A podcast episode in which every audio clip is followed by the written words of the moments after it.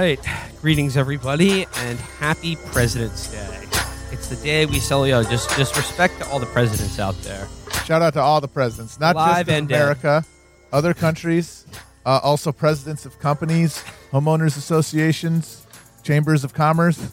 you guys are the real stars. Yep. Uh, the president of CAP, former president of CAP, Neera Tandon, um, and most especially Trump, our most recent president.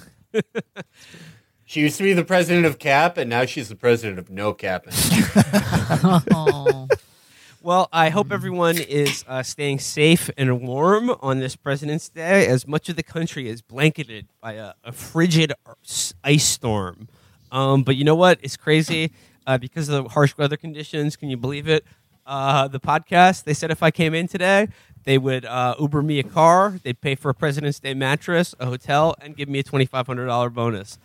This snow got Chapo acting brand new. yeah, I actually um, I own a chain of podcasts in the Houston Dallas area. there's opportunities around us every day.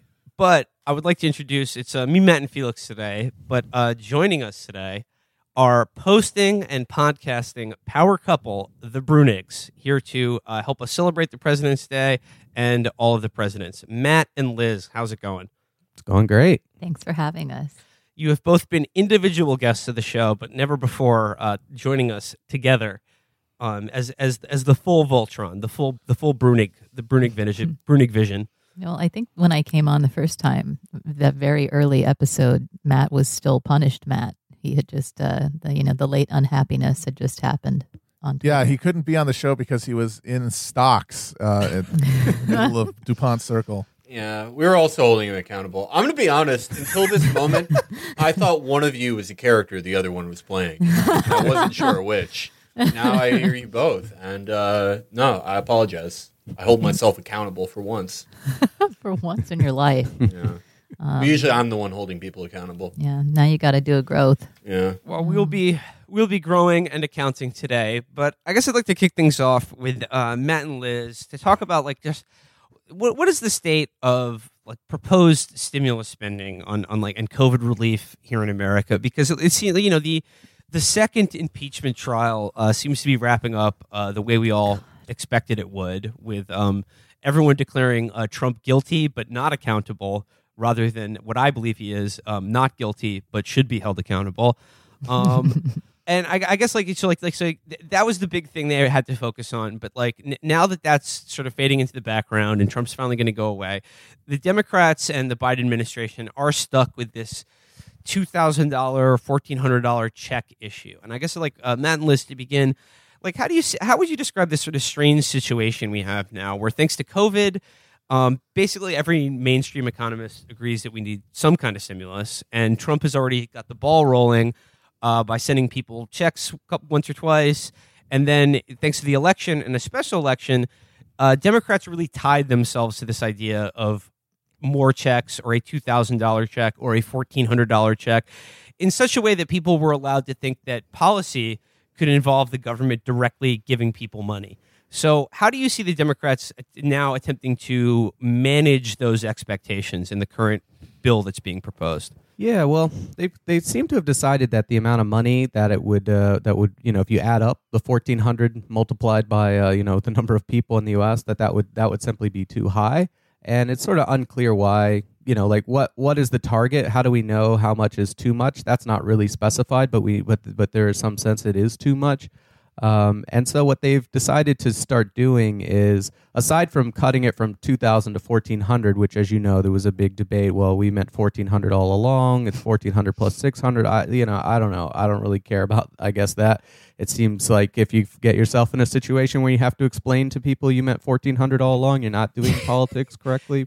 yeah, yeah. Um, I mean, because I think like they could, they were probably technically correct, but like they can't, you, you can't get around the fact that like they ran a zillion ads and political speeches where they said a two thousand dollar check is coming your way if you vote for us, and like the problem is that people took them literally and believed them. If you send John and the Reverend to Washington, Those $2,000 checks will go out the door. We will be able to pass $2,000 stimulus checks for the people next week. We'll deliver the $2,000 stimulus checks. And that begins with the $2,000 stimulus. When you send me and Reverend Warnock to the Senate, we will pass those $2,000 stimulus checks. You send me and Reverend Warnock to the Senate, we will pass those $2,000 stimulus checks. They will make decisions about whether we give people a $2,000 check. We need to pass $2,000 stimulus checks. And if you Yeah. have to get in a Yeah, I mean situation where you're saying like, oh well, actually it's your fault for taking it literally instead of um, reading further, it, you've yeah you've put yourself on the, on your on the back heel to start. Yeah. So, but now what's interesting is they're saying even the fourteen hundred is too much, um, and so they're trying to cut it down, but they don't want to cut the fourteen hundred dollar amount, and so they're they're in like kind of interesting um, like metaphysical trouble in which they're saying, well, all the other checks have started to phase out on people who make more than seventy five thousand a year, or if you're married, one hundred and fifty a year. Um, but what we're going to do is we're going to just bring that threshold down to maybe 50,000 or maybe 40,000. And so we're still going to provide the 1400 which plus the 600 gets you 2000, but we're going to phase it out more quickly so people who you know, a year or two ago, the last time they filed taxes were making more than 75 a year or 150 a year, they won't get as much as they uh you know, they won't get the full 1400. And The thing about You know- him is that you can't take Biden literally. You have to take him seriously. Though. I, I, well, I kind of posed the question to them, like, what if you kept the fourteen hundred, but you only gave it to one person, like as a lottery? like, would that be? Would you would you satisfy your promise? Because of fourteen hundred plus six hundred, that's two thousand, right? Like the weird position they've run themselves in is, in order to make the argument that by two thousand we always meant fourteen hundred all along. What they meant is in that last bill that passed, where the where it said six hundred, that they wanted to put two thousand there. But in the last bill that passed, it was phasing out starting at 75,000, not phasing out at 50,000. So for them to change the phase out, they're no longer able to now say, "Oh, well we always meant all along, we just wanted that 600 to say 2000." Because they're now changing another parameter of that same law. So you know, through this process, something has been lost. I don't know where they've, uh, you know, where you want to ping them, but they they've broken some kind of promise. Like technically, um, I mean, I don't know that it matters, but you know, like logically, it doesn't hold together.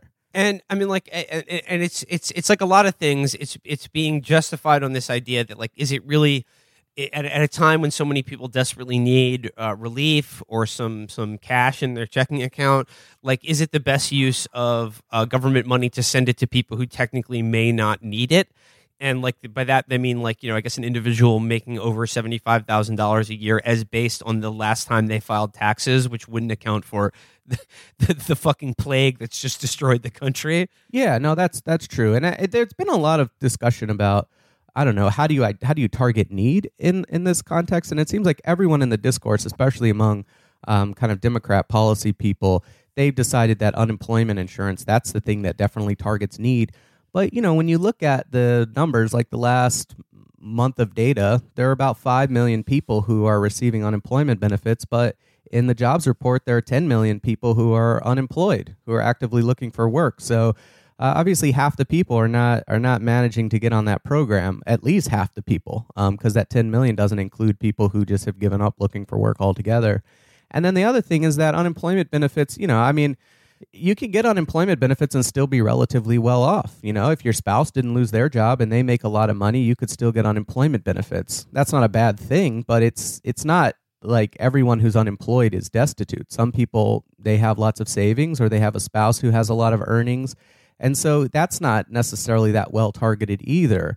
So, you know, I don't know. To, to my mind, like you try to get as much money as you can out through as many channels as, as you can, knowing that the unemployment system doesn't work all that well. A lot of people are slipping through those cracks, and also knowing that a lot of people are probably going to slip through the cracks of sending out another IRS payment. But, you know, like Donald Rumsfeld said, you, you go to war with the with the army you have, and, and these are the institutions we have, and as best as we you know can do you just kind of jam all the buttons and, and see if you can get the money out and keep people from you know starving and getting evicted Well, I mean, i- i- if, if like the, the, the defenders of, of the Biden administration or the sort of just give him a chance crowd will point to, you know, like that there what's what's being proposed is a, a 1.9 trillion dollar economic relief package, and I'm just quoting from the Washington Post here. It says under the proposal, the Internal Revenue Service would provide $3,600 over the course of the year per child under the age of six, as well as three thousand dollars per child under of the ages sixteen to six to seventeen. The size of the benefit would diminish for Americans earning more than seventy five thousand dollars a year, as well as for couples jointly earning more than one hundred fifty thousand dollars per year. An analysis by Columbia University uh, researchers of Biden's proposal found it would cut the number of children in poverty by as much as fifty four percent, the equivalent of five million children. Uh, like I mean that that sounds pretty good, doesn't it? Like I mean, is is there anything else what's being proposed here? Like it, it sounds like it's like a decent thing that you would want from a Democratic administration, but like, is the devil in the details here? What's what's really going on with this? Yeah, so that's a so that's a separate thing from the fourteen hundred dollar checks. This is the uh, creation of a fully refundable child tax credit, um, and they've been uh, this has been kind of in the works for the past three or four years. Uh, there was a bill called the American Family Act that was introduced by Sherrod Brown and uh, Michael Bennet in the Senate, and they just kind of seizing upon this opportunity. Maybe we can get it in. Um, we'll get it in a temporary one year version, and you know, I do think that that proposal does make a very big step forward, at least like within kind of the welfare state world of like American politics, because right now the child tax credit and the earned income tax credit are designed so that poor people can't get the benefit. And that's like an intentional thing they've been doing since the 90s because they want to get, you know, poor single mothers working and all the rest of it, right?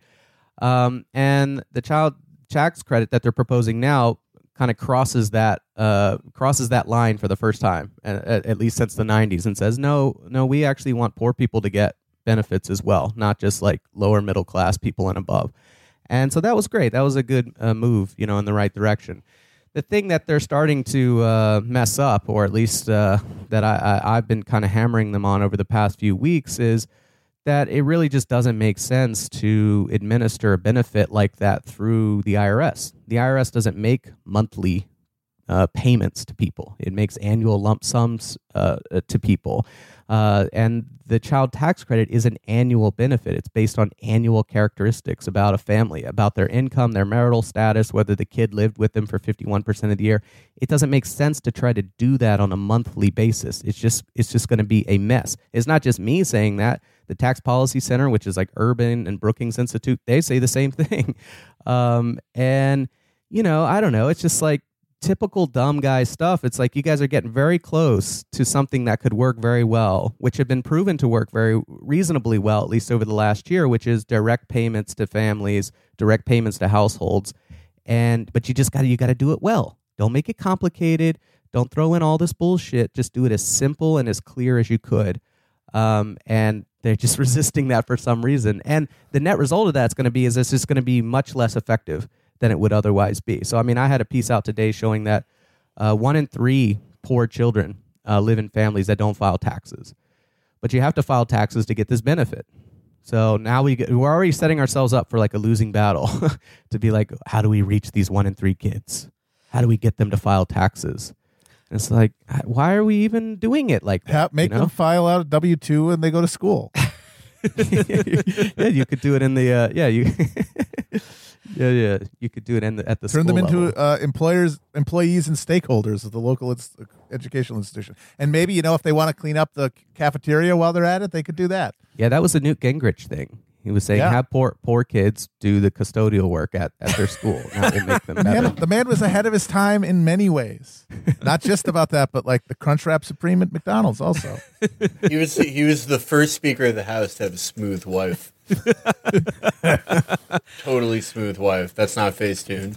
um, but uh, but but uh, but Matt, what, I mean, what you're talking about is this sort of um, like the, the the gravity of uh, like uh, democratic policy making and policy thinking. It just seems like even if they uh, ha- sort of are, have their hand or, on a problem or are grasping what could be a potential solution to it, it seems invariably there's this sort of um, Kamalification of of how these sort of like how to, how to deal with social problems. Like you know like all these uh, attachments like you know if you do x y and z if you claim this you would qualify for uh, this credit or something rather than you know the the very simple thing of just like don't make people jump through hoops for it. Like just directly like wire the money into a checking account. Like i, I mean I, this is all intentional right? I mean this is this is like what what what, what accounts for this like the Democrats or liberal solution to like every problem has to be solved through tax credits. Yeah, well, so historically, you know, what happened in the 90s, of course, when they got rid of aid to families with dependent children, which was the cash benefit for uh, out of work single mothers, there was a move towards tax credits. And there were two like main reasons for this. One is that if you do it uh, through the tax code, then it's not seen as welfare. And so you think, oh, well, this will be better because middle class families, they don't want to feel like they're receiving cash benefits or welfare. That was like the idea. Of course, I think in the last year, we pretty much definitively disproved that because every time you ask people, did you like to receive that big check? They're like, yes, I did. Please send some more.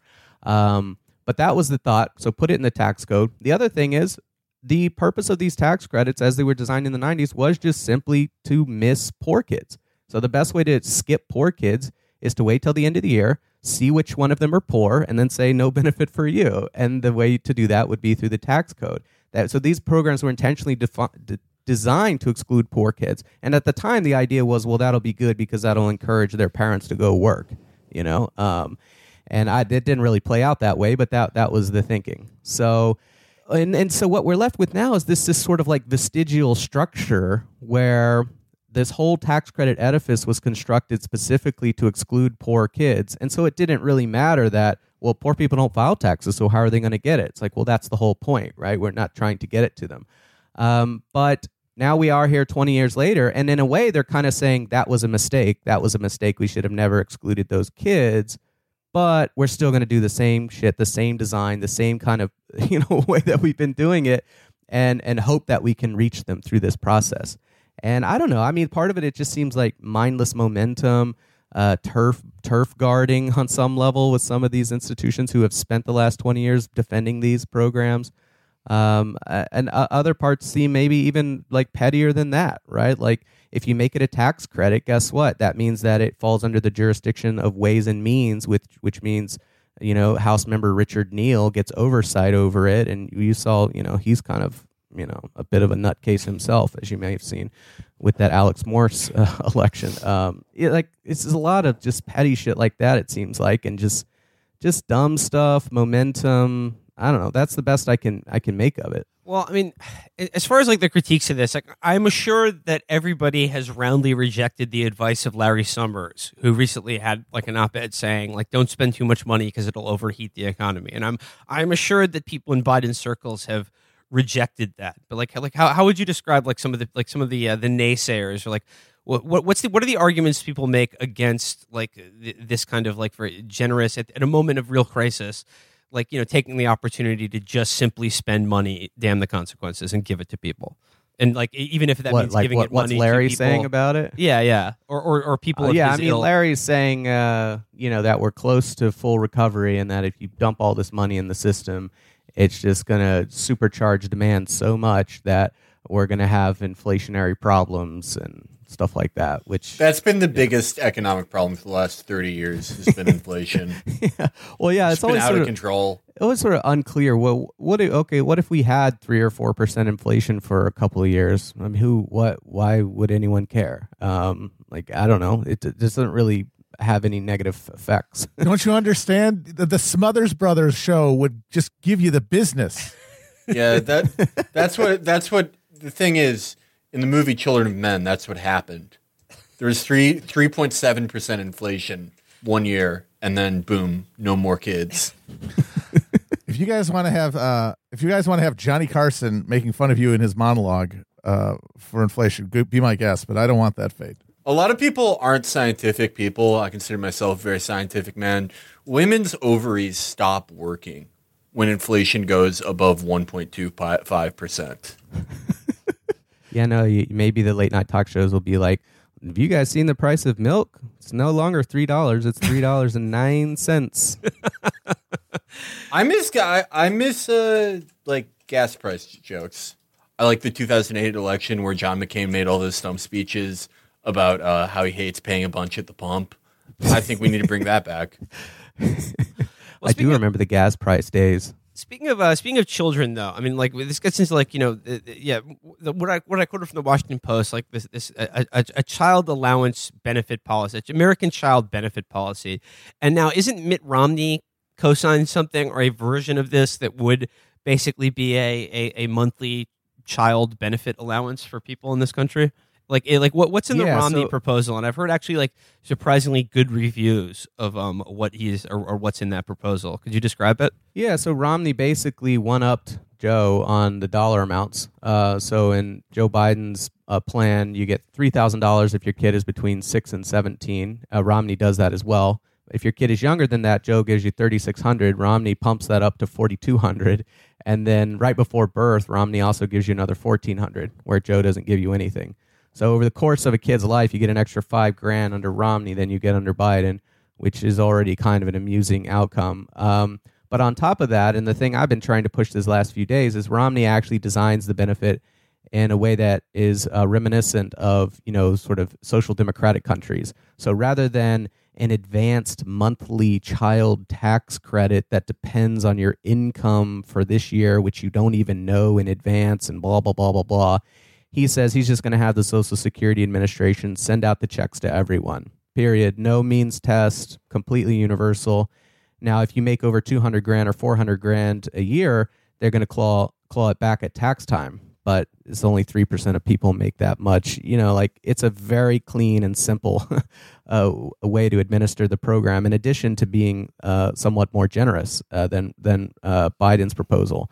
Now, Romney gets into trouble where he tries to pay for it uh, by you know cutting TANF and stuff like that, which I even think even on balance his plan still is better, even though it has some of those somewhat negative uh, pieces to it.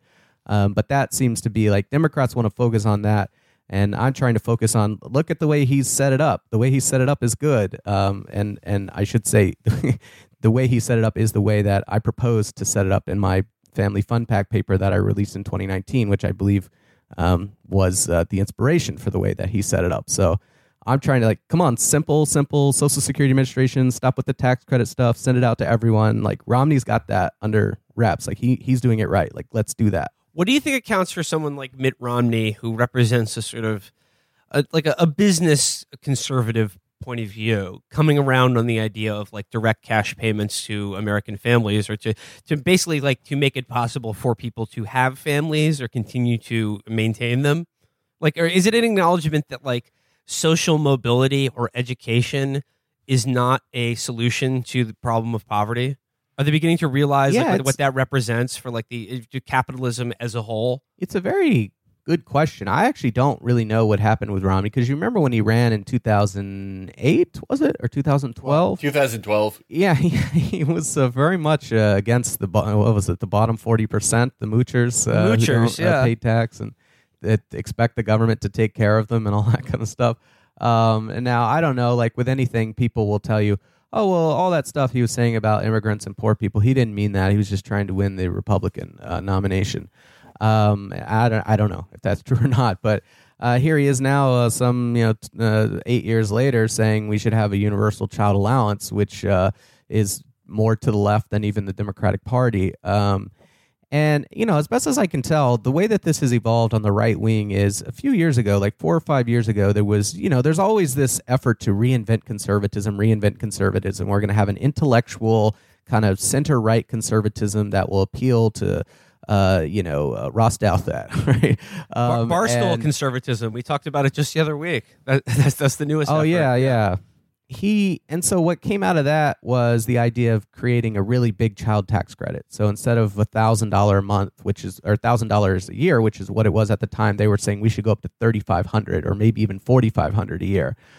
But we're still going to exclude the poor um, from this calculus. Um, and it was weird because the the arguments they used for why we need to have a big child tax credit because they can't just say, "Hey, it'll be good. People will like it. It'll be popular. We'll win elections and it'll cut poverty." They can't say that because they're Republicans. So they invented this really weird rationale in which they said, you know, if you think about it, parents really pay two sets of taxes because they pay their own taxes and then they raise kids who also go on to pay taxes. and so if we give them a child tax credit, we're really counteracting the double taxation of parents through this process. Maybe It's maybe kids should start paying taxes at a certain age. You know, a very small sort would- of like symbolic Yeah. tax to get them used to the idea, get them get their get their skin in the game from let's say age six on. Yeah, that's uh, that's something that Michelle Alexander has written a lot about the school to taxes pipeline. And so, you know, based on that rationale, if you think about it, it doesn't make sense to exclude poor parents because uh, they're raised they they pay some tax at least, right? Payroll tax, sales tax, and they're raising a tax her under this logic. So shouldn't you also give the benefit to them? And you would confront them with this, and they would just kind of I don't know. I got the sense of just like you know this is bullshit, right? Like like like they didn't really seem interested in in squaring that logic. Um, and that was picked up initially by uh, Marco Rubio and Mike Lee, and they've been big on expanding child tax credit, expanding child tax credit. Rubio is why they expanded the child tax credit in the Trump tax uh, bill.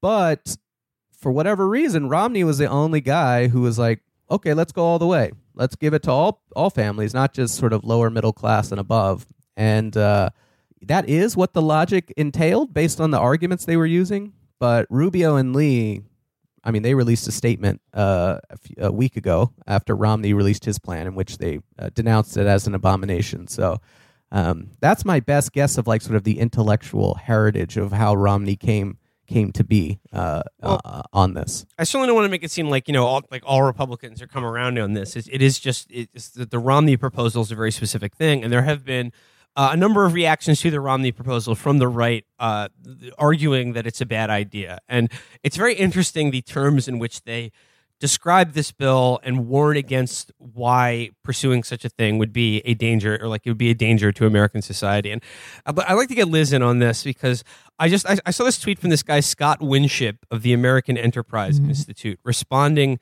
to the idea of the Romney proposal. And of it, he says uh, read Angela Rachidi on the Romney proposal. I'll give you eight minutes. She notes that the highly evil, checks notes, National Academy of Sciences found that a third of single moms with earnings would reduce their hours with a child allowance. So, no! just just in case you missed it, there, the reason we can't have a uh, a child allowance benefit is that it would possibly theoretically lead to a situation in which some single working mothers don't work as much as they currently are now or would reduce. You know what that mean? Yeah, you know what that means? More homework, more enforcement of homework, less playtime, fewer Legos, fewer Legos on the floor, no erector sets.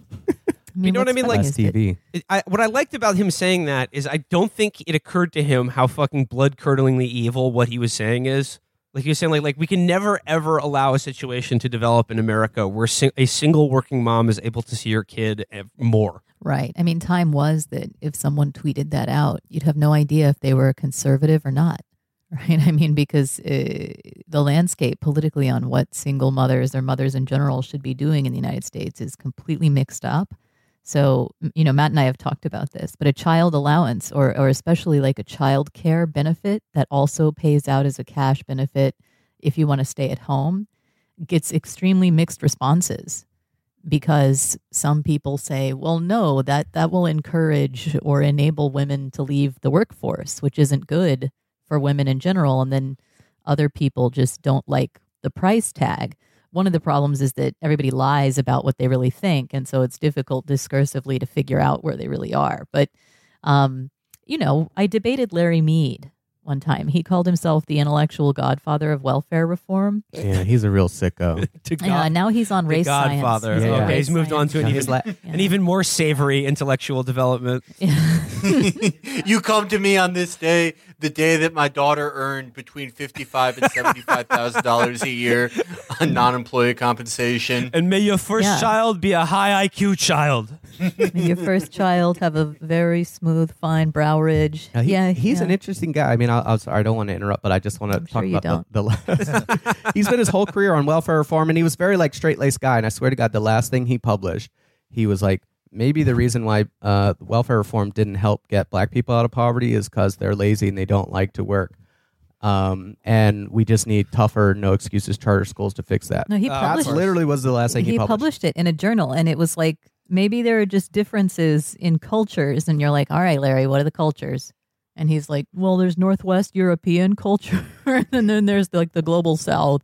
Okay, uh, but I, I debated him once at But then, Johns why, wait, hold on. Then why does Nor- why do northwestern European countries allow for their people to have so much more free time than America does? It, it gets so convoluted. It gets we, we could be here all day explaining how he tries to circle the square that. Um, you know, but uh, what he said, you know, part of the job you do in a debate, uh, maybe the lion's share of what you do in a debate is try to get people to come to terms with and put into words what they actually think. Most people not only cannot explain what they think, they don't even know. It's submerged. They've never asked, you know, probing questions that lead to a, a very detailed outline sense of what they believe. Now, the exception to this is Matt and other autists, um, where there is nothing submerged. And in fact, he knows every single detail of what he thinks, uh, down to like a kind of disturbing, granular level. Um, and so by the end of the debate, and Matt was there observing, what he had said, what Larry Mead had said is, well, women who stay home with their children are fine. That's even good. Women who are single and want to spend more time at home with their children, that's not good. And the reason, he said, is because women should have to answer to someone in society. and single mothers, because they don't have a husband to be their boss, need the Arby's manager to be their boss. That's what he said. Yeah, yeah. everyone uh, needs a boss. He, he did it in very communica- communitarian kind of. We all should serve somebody. And the Yeah, single that- mother, who does she serve without a husband? The children, dumbass. Right, it's like, well, doesn't Yeah. she serve the kids? yeah. When you're taking you're taking care of kids, you're not lording over them as their CO, right? The kids completely run roughshod over you and you cater to their every whim. They're all little kings, right? You've got to do what they want or they're going to scream at you and Hey, you're going to want to kill yourself. Hey, who does he think husbands and boyfriends answer to? I got news for him on that. the big boss. Oh, ball and chain. Oh, fuck. Yeah, that, was no. the, that was the less heralded John Lennon song. Man is the Arby's manager of the world. Heavy is the head that wears the Burger King birthday crown. Yeah. what like I was just like, like like as compared to like like what is being proposed either in the the Romney proposal or maybe like the the slightly less generous uh, Biden and Democrat one. Like like how like and these, these this is just totally theoretical. Like like this is there's a long way from this even getting close to being passed or becoming law. But like how would how would the proposal compare to programs that are extant existing in the world today in like developed comparable nations? Yeah, so I mean the the most the closest comparison that we had that happened very recently, so we have like good data and it's a very similar country would be Canada because Canada just put in place a Canada Child Benefit. They consolidated a bunch of like tax benefits that they had and they made a Canada Child Benefit. It's paid out each month. Um, very similar to what what's being proposed here. It's actually somewhat more generous than what's being proposed here, not surprisingly. And they, of course, they do studies. Uh, What happened? Did people go to work? Did people stop working? What happened? And what they found is overall, actually, work activity among women slightly increased, but it also slightly decreased among low educated women who had young kids. Low educated women who had older kids, they actually worked a little bit more. But if you had young kids who were below school age, the percentage of them that were employed uh, fell from like 55% to 53%. Um, and, you know, like, well, that's okay. The kids are like, they're not in school, so someone has to watch them. So that seems fine. And it looks like once they go to school, they get back in the labor force. So what, who, who gives a shit? Um, and that, that, like, that's the biggest thing we have. One of the things that they were trying to cite at AEI is uh, some research from the National Academy of Sciences, which were trying to kind of like guess what this would do. And they uh, determined, I think you cited some of it, but the actual number was that they believe that unmarried mothers would reduce their work activity by an average of 1.7 hours a week. Oh my which would God. reduce. Oh my which would total- god! Fuck. which would would reduce total work in the economy by 0.09 percent. But this Um, no, no, wait, this is so, That's this the type is of thing that said that said John Connor back then. Les Sarah Connor, a single mother. Wait, wait, need I say more? there we Need I go. say more? There we and then go. who who does she have to answer That's to? what it leads the to. reprogrammed T eight hundred, who she finally understood what it means to have a father, a guy in her kid's life. Case closed. Does she marry him? I haven't seen it. no, I no. hope so. I mean, she has, she has to watch him be lowered into a uh, vat of uh, molten steel. It's very sad. But you know, a- Well, Spiritual you're- marriage. That's that's, what a That's good very ma- that's what a similar, good yeah. marriage is like. Every day, the husband and wife take turns being lowered into the vat. Every day when Matt logs onto Twitter, I see him being lowered into a. it's just a thumbs up, thumb, a thumbs up. thumbs up.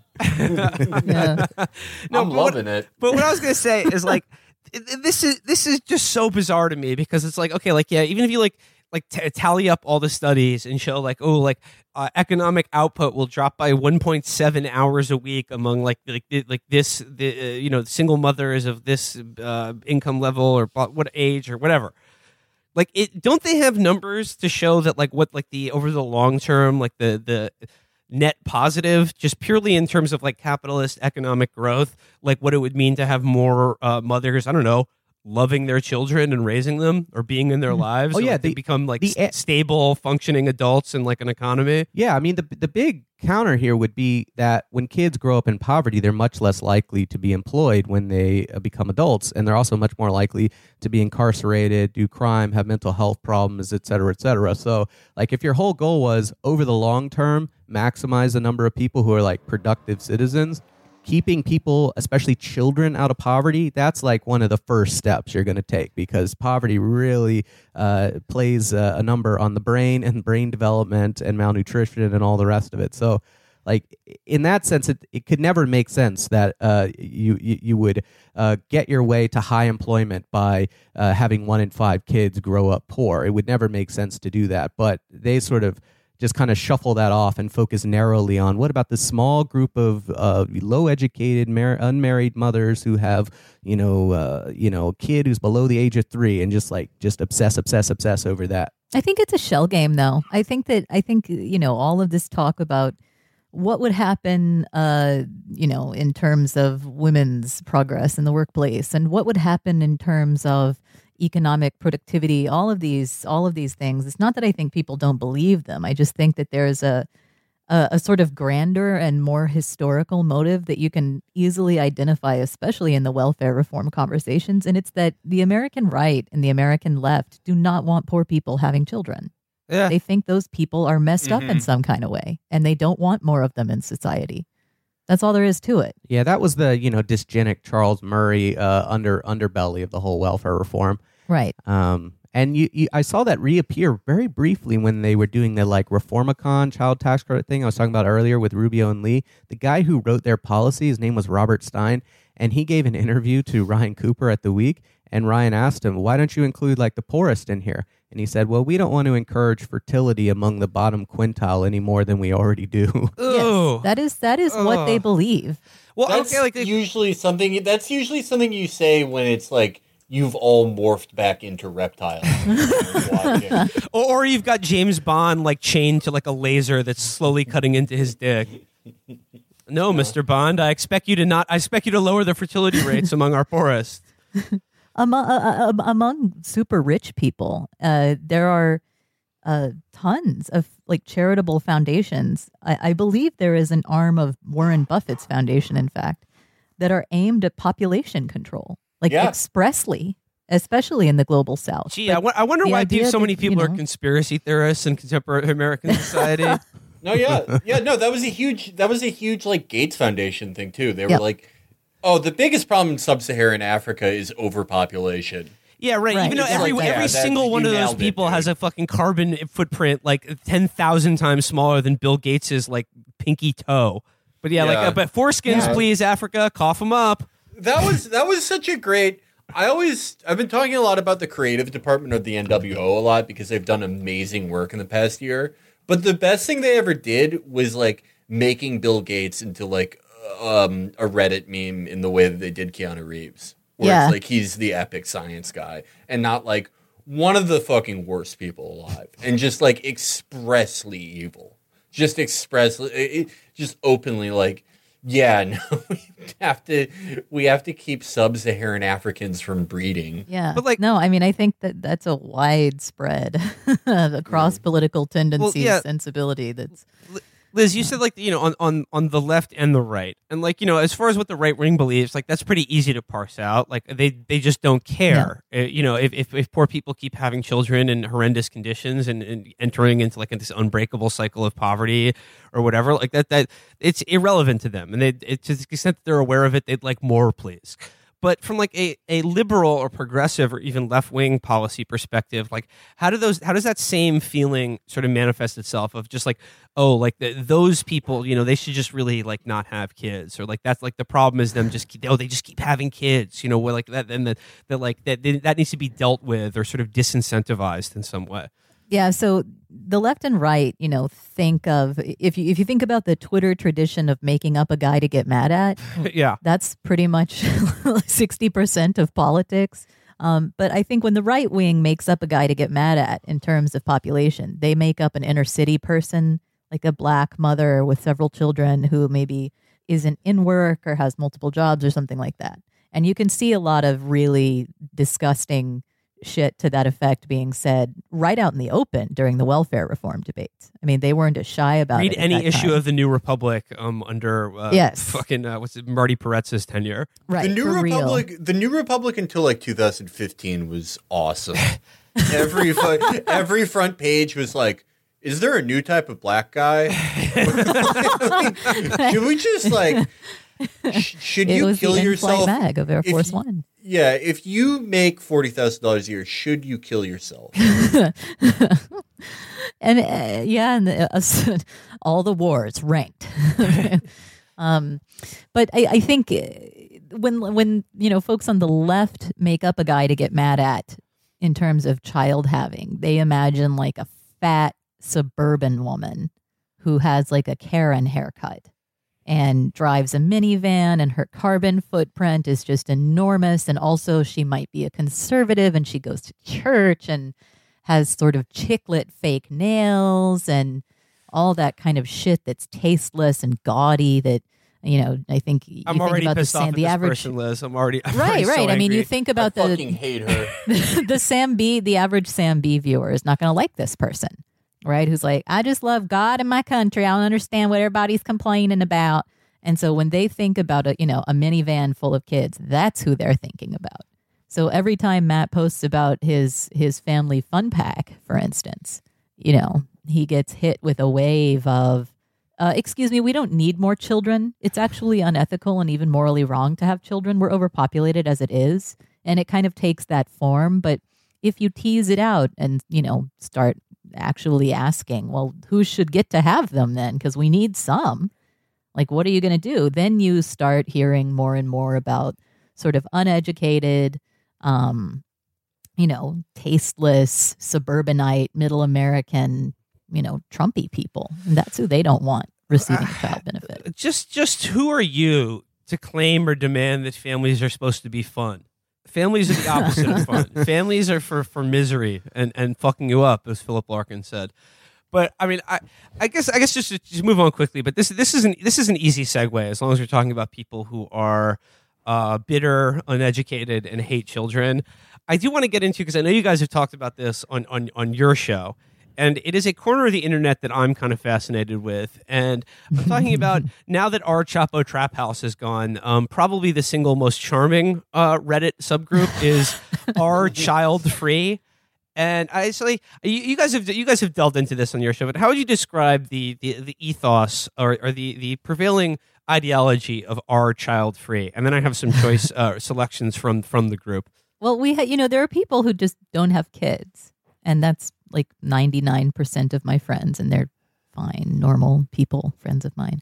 Then there are people who their whole personality is like being a new atheist, except for not having kids, right? So they're like epic science for the win. I did a dunk on someone in public and everybody clapped. It, it's a very extreme kind of exaggerated form of who I am is is not only not having but actually hating children and their parents, which leads to a lot of funny hijinks on that Well, subreddit. it seems like their their their main concern is things that take place in movie theaters and toy stores. because the, I mean they these are in adult common men. with Kevin D. Williamson. yeah, yeah, absolutely. It's like these are these are uh, uh, these are adult men who spend a lot of time in you know uh, in in malls, toy stores, and movie theaters, and consuming entertainment um, for children. Uh, who are obsessed with the idea that the intended audience and um, sort of uh, target demographic for the products and things that they enjoy are in fact children themselves. And I'm just going to read one here. This is a This is a an, this is an R child free post that I, I have to read here. Uh, headline: Is anyone else just fucking sick of Baby Yoda? The stupid, disgusting green crotch spawn drives me insane. Who cares if two Yodas fucked? It just encourages crotch spawn mentality and pro crotch spawn spaces. Plus, you just absolutely know some dis- little disgusting, sickly child painted green will win best costume at the opening night of The Rise of Skywalker, despite the hundreds of hours of effort put in by actual fans. Uh, it makes my blood boil. this stupid green Does he, cunt. wait, does he think that the baby Yoda isn't a puppet? It's like just a kid that they found. No, he's Fucking- imagining that he's his uh his Kit Fisto costume that he spent all that time on will go unrecognized because of some damn kid. Oh, But yeah, what I- what I- that's what- upsetting. What I think is illuminating about that is that he's he's furious at at, at Baby Yoda and a, a, a, a as a like a, a Star Wars character that's appealing to children, but of course like th- this the all everyone who cares about this shit does because they got into Star Wars when they were children. And like this, it just seems to be this like weird, like sort of psychological distancing of like hating children in childhood among adult men to cover up for the fact that like emotionally they haven't like progressed past being a child or having an unhappy I childhood. We also have to acknowledge that we don't know if two Yodas fucked. We they don't know they that could that's reproduce, they- uh, you know, Yeah, parthenogenically. That's true. You know, I mean, I it think is you're- you're canon that uh, Anakin Skywalker was immaculately conceived through uh, force manipulation by Darth Sidious. So we don't know how beings as powerful as the Yodas uh, reproduce. Uh, but I would think that even if you Doggy hate the style. baby Yoda for being a baby, and if you're one of these people, you would love the baby Yoda for eating all of those uh, eggs of the space frog, thus like aborting a ton of potential crotch spawn from existence. It's a net win. Yeah. I'm imagining this guy sitting in the theater getting extremely pissed at Rise of Skywalker, not because it sucked, but because there are like porgs and they're baby like. Yeah, I love I love all, I love all this shit. Like everyone who gets mad about Star Wars, I lo- like one way or the other. Either people who like I don't know for like some political reason they like the new one or they hate it. It ju- or or like just going through the trouble to get that like Gina Carano fired Oh, or yeah. like being mad that she got fired one way or the other because it's like at the end of the day it's like you're you've spent 12 years arguing over like Star Wars, The Pacifier Adventures, Baby Force 1. Like these are this is just the Muppets. Mm-hmm. That's literally all this is. It's This like- is so strictly for babies. And it reminds you that the best way to understand a lot of this very like uh emphatic cult like identity based uh, hostility to children is really just the anger of uh, a kid when a younger kid comes into the family like Yeah. you're no i'm Yes. baby why why are you looking at that baby i'm baby like these like everyone's an overgrown child and they don't want attention to anyone else because that's what Er- kids like It reminds me of something I did that I'm very embarrassed of that I did when I was uh I was like 5. And there was a kid like probably 2 years younger than me like a 3-year-old at the playground and he jumped down like one set of steps on the uh, on the playground and his mom went like, you know, good job Ryan. And I was like, I just went down three steps. Um, I know I was five, but like I'm still very embarrassed. by Matt does that to our kids all the time, to our own children. And he has, like, we were at an aquarium one time in Boston, and there were a ton of little school kids behind us. And there was a cuttlefish. I was like, oh, look, a cuttlefish. They're really smart. And Matt goes, not as smart as me. like a dozen children behind us. Well, he's, and our he's kids be technically like, correct. He's technically correct. No, he's not wrong. my daughter will be like, I can't touch the door. Matt's like, I can. Bam.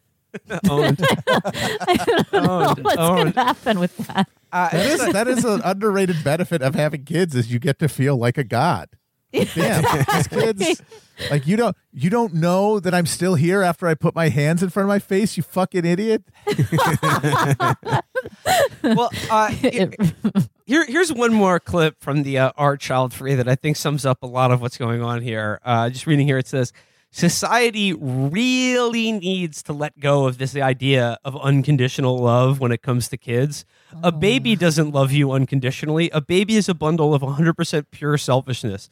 It wants what it wants when it wants it. And to be honest, most babies under six months probably don't care much about who. They're just a massive black hole of time and energy.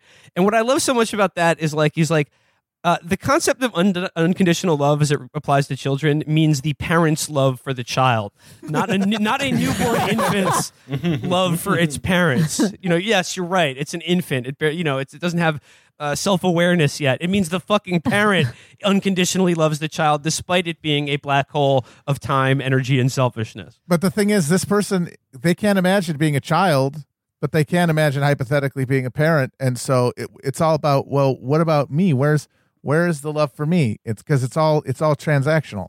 That's that's like they, they, they can't even imagine it as being uh, anyone doing anything for any reason other than self interest. I, I'm surprised that no one has, uh, you know, floated the idea that little children are abusers. They need to be held accountable. Honestly, yes, they do. We need to start holding babies they babies just accountable. scream at you.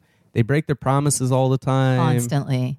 They lie. They steal from you. The They're first kinda thing they, yeah, the first thing they do really the, that they learn how to do is gaslight.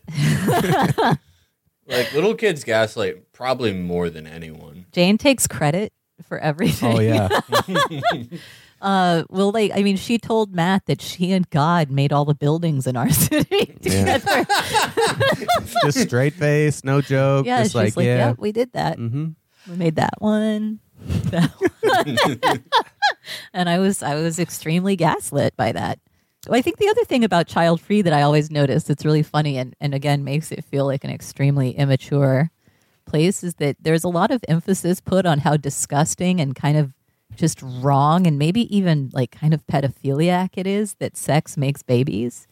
They're like fucking furious about that fact. Well, I mean, that was whoever decided they should be brought into the world that way. Really fucked up. I mean, I understand that, you know, it's maybe not what you expected to hear when you were a little kid, but the they'll they're, I think that's why they focus on stuff like crotch spawn.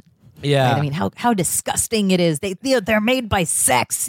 There's sex, and then there's a baby in close pro, and they're the vagina. and all that. This is unacceptable. And I'm like, yeah, man. I mean, most people come to terms with it at some point. I mean, I, I don't know. It just seems like, um, like you know, whether you're on the like the, the, the left or the right, like, and I, I remember like probably like one of the one of the times I've got like in the most trouble for something I've said on the show is when I simply answered a question by saying that it's okay to have kids if you want them to, despite how fucked up the world is. And like a lot of people, I don't know, like it's just people's anxiety over that, and it's just like regardless of what you may think about the environment or you know having or not having kids it seems like it's a bad situation for like any any culture or civilization if like a critical mass of people just decide like there's no point in like reproducing yourself or the human race or just like having a future with people in it. I mean even even if you make Yeah, I mean, mean- i'm not saying like if you coming there are good and bad reasons to come to that conclusion or whatever but it's just it seems like regardless of where you come on the political like ide- ideological spectrum it would seem that like job number one of a politics if that worth supporting is like creating the conditions in which like families can or like you know the reproduction of children and the their transformation from crotch spawn into like you know confident adults would be like job number one or like you would be like policy is about making sure that that's possible Yeah, I mean it's a it's a, fundamental feature of the the human life. I mean, I, I found it very weird. Uh, you know, when I got into this, I wasn't trying to, uh, you know, uh, I don't know, encourage people to have kids or make some kind of statement that way. I was just like, well, this is something our welfare state is lacking uh, that others aren't, and it would it would solve a good deal of our problems. So let's go ahead and do it.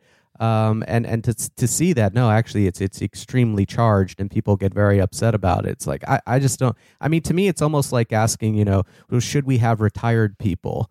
You know, it's like what you know, People like do ask that.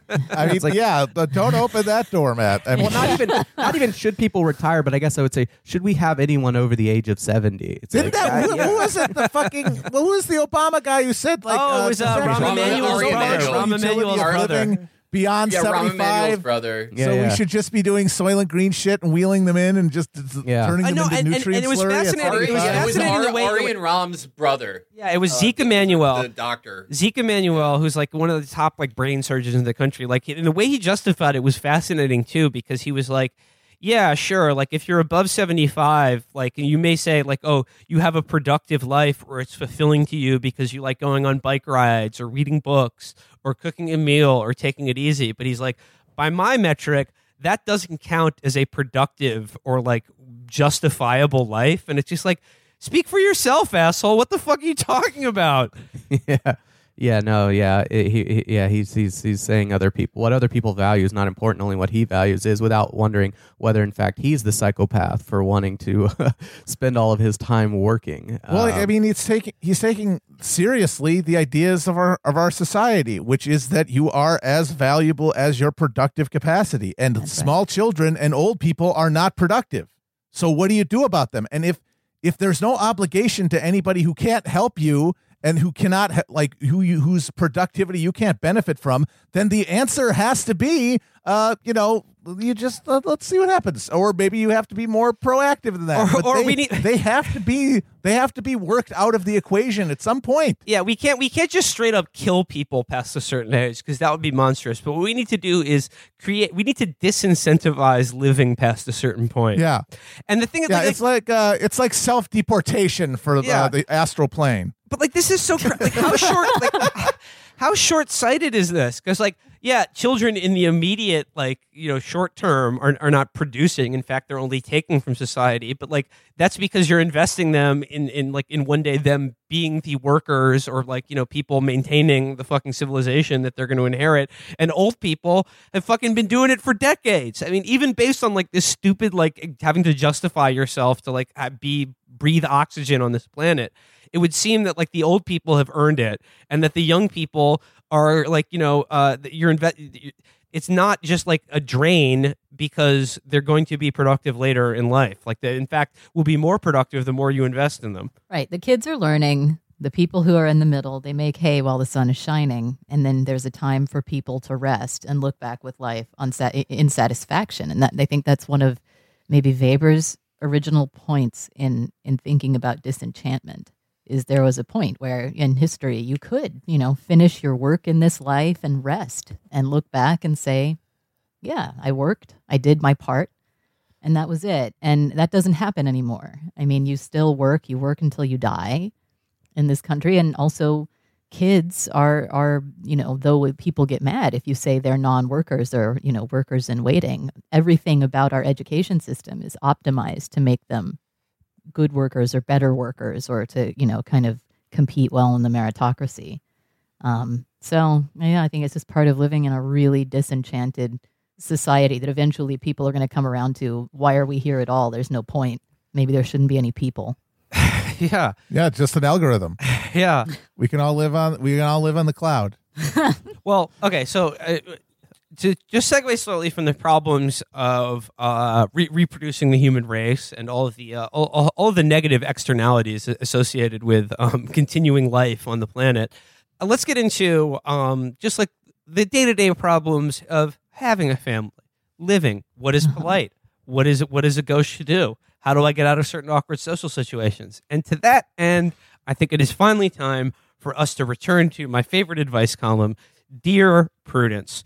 And Matt and Liz, you- you are the perfect sounding board to answer other people's Dear Prudie questions. You guys ready? oh lord Alrighty, Yeah. let's Okay. do it. All right. Well, this first one is a pretty common problem, and it comes up a lot. And I'm just going to read here. It says, "Dear Prudence, my sister-in-law, uh, my sister-in-law and I have very different political views. Actually, my entire family and I have very different different political views. I'm liberal, and they aren't. My parents and I." Had a very intense argument before the last election, such that we've mostly avoided discussing politics ever since. I only see my sister in law with my parents, and we're not very close.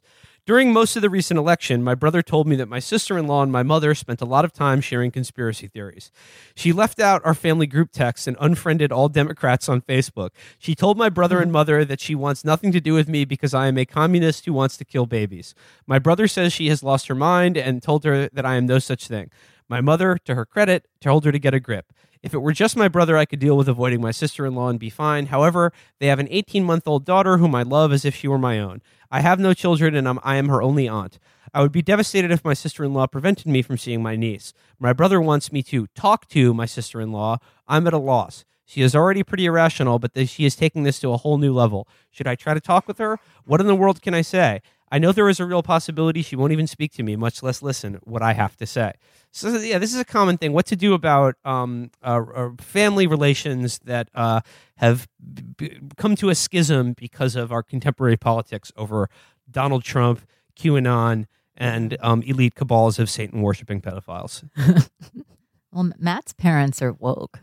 Kind of Oh yeah, yeah. I don't have this problem. Uh, well, I- I- well, my mom is um, is apolitical. She doesn't really care. Uh, I did call her up during Alpha. the during this primary, you know, because Texas was a key state, and I was like, I actually called a lot of my family members up, and I was like, Hey guys, I need you guys to go vote for Bernie. Um, it'd be helpful for me. Um, you know, I'm tied in clothes, you know, and they're like, okay, sure.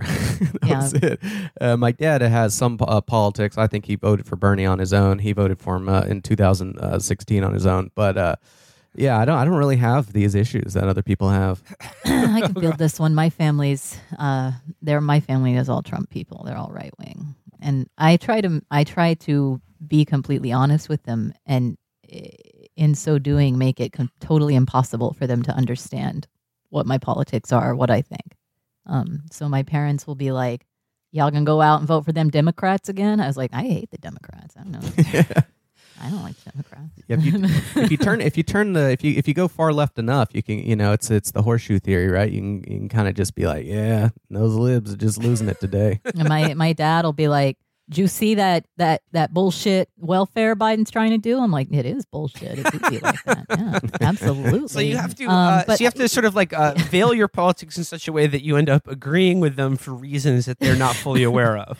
yeah, well, I would, I, I just kind of mystify it. I don't know if that's um if that's a if that's a generally applicable thing. I mean, I you know I would also, I guess, in all seriousness, recommend um talking to the sister-in-law and and being like, look, I'm not I'm not a communist. Trust trust me, I'm a Biden voter. I'm nothing close to even a, a soft socialist. I think um, you know, people should pretty much only get what they can get through the labor market, and I believe in private markets, and I have no problem with capital ownership.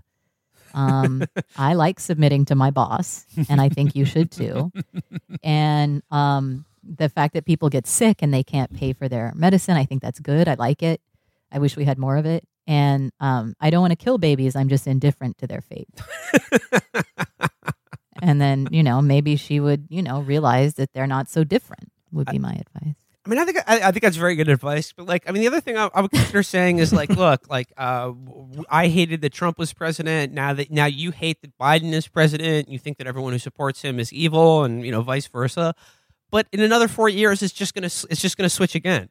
Like like the, like the, the, this shit is never ending. Like there's like no no side is ever gonna get like you know is ever gonna be able to like dust their hands off and be like, well, and that's that. We finally won. Unless, of course, you're just a yeah. capitalist. But I'm saying, like, as far as the day to day arguing over this shit, it's just be like, you know, calm down. You know, you'll you'll win the next one, and then we'll be then you'll then you'll feel superior to me.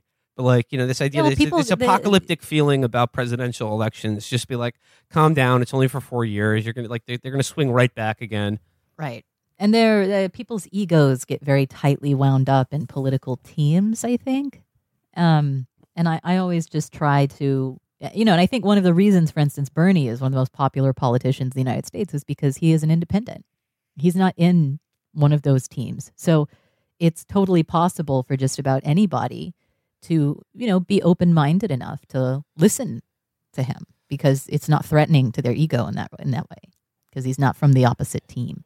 So when I'm trying to talk to people I know disagree with me and trying to get along, I'm like, look, I don't I'm not batting for anybody here. I have my views personally.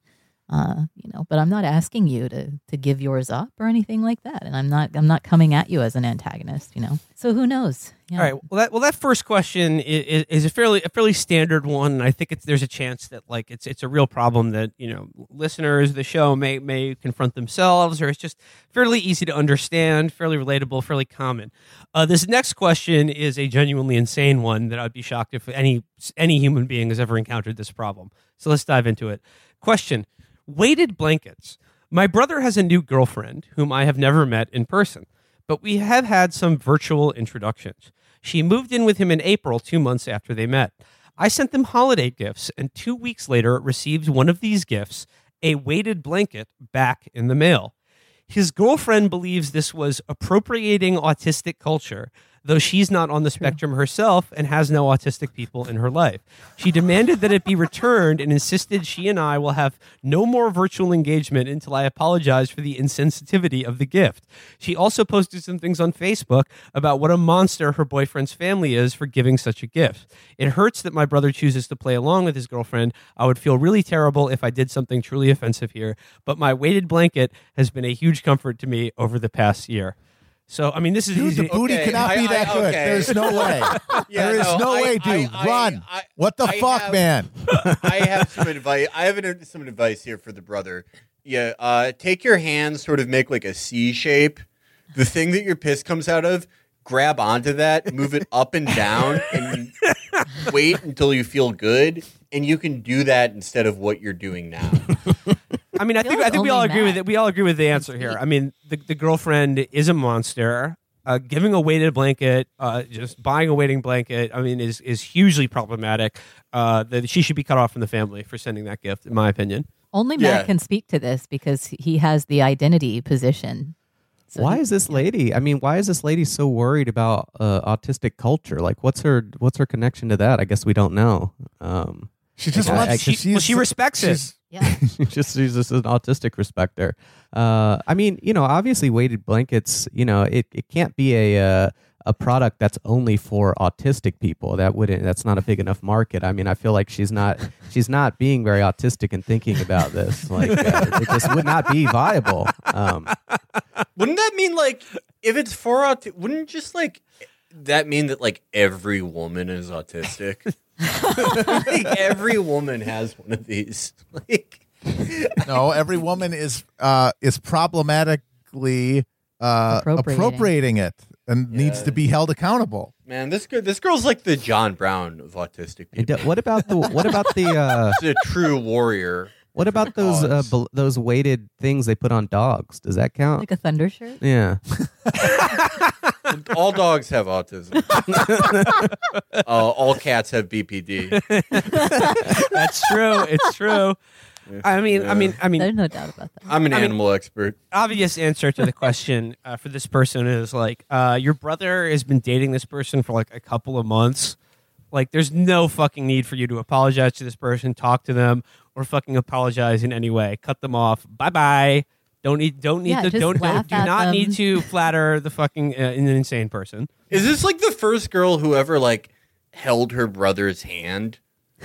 like nothing. Like just putting up with this as an adult male. I mean, I guess there are like some guys out there who do like they enjoy feeling bad and they like the idea of just like some woman fucking yelling at them all the time. but Yeah, You know, biggies. Yeah, I don't know. This guy, man, he he's got some work to do. Or He's or just lean into it and nec- Yeah. on the next holiday occasion send her like a model train set or something. Stimming toys. That would that would that would be fun. That would, that would be funny. They have their first like Christmas after the vaccine, and they go to the mom's house, and it's just all puzzle placements instead of a carpet.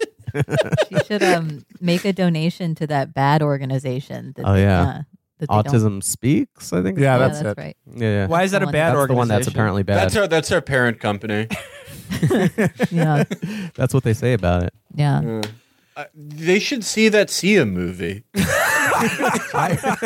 yeah, yes. I Arrange just a big made family aware of that screening for, today, for uh, music, the new film by Sia, which I which I'm told is Oh man, quite good. Featuring uh, Quite the, something. the girl from Dance Moms. Oh yeah, Really? Maddie. Yeah, they got oh the right, girl. she was in the Shia LaBeouf video. I'm glad she's still getting work. She's she's she went from dancing, uh, you know, ballet as a ten year old to playing an autistic person in a Sia produced movie. Look, and just to- before I get raked for watching Dance Moms, it was Matt who decided that we needed to watch Dance all Moms of is Dance incredible. You guys should check it out if you haven't. uh, uh, Matt and Liz, have you guys checked out Love After Lockup? Oh, No, I haven't. That sounds right up his I'll alley. put that on my Put list. that on Yeah. the queue. You can come back and have a full episode to discuss that show. All right. Well, okay. Uh, uh, next one. This is a doozy here. Question: How to set boundaries with my neighbor? My roommate and I have ha- been having more backyard fires as a safer way to see friends during the pandemic. Our one neighbor, Kay, is in her 50s and keeps inviting herself over when we are having a fire. She usually dominates the conversation, complaining about her kids or work, and she won't take the hint to leave when we are ready to pack it in. We've tolerated up we've tolerated it up until now because she doesn't seem to have any friends of her own and the pandemic has been difficult for everyone. However, last night she crossed the line. A friend, B, was over for a socially distanced backyard fire, and B agreed to pee in a discreet corner of the yard by the shed because she wasn't in our house bubble. Later, Kay walked up to our back door and peed where a welcome mat would normally be in full view. We oh. were shocked and didn't say anything to her at the time, but her bathroom is literally next door. She was already making us feel uncomfortable, but this act was the final straw. How do we tell her that we don't want her inviting herself over and peeing on our doorstep anymore? See, now that's a question where the answer is in the question. How do you tell her that? You say, uh, "Don't come to our house and piss on our front door, you fucking lunatic! What the fuck is the matter with you?" All right. I think I think I think sh- Kay kind of snapped. I think that yeah, Kay should fight the girlfriend from the previous. Two different types of great women. Yeah, I yeah, I don't know, man. That's the point where I think you just got to be explicit and be like, "Hey."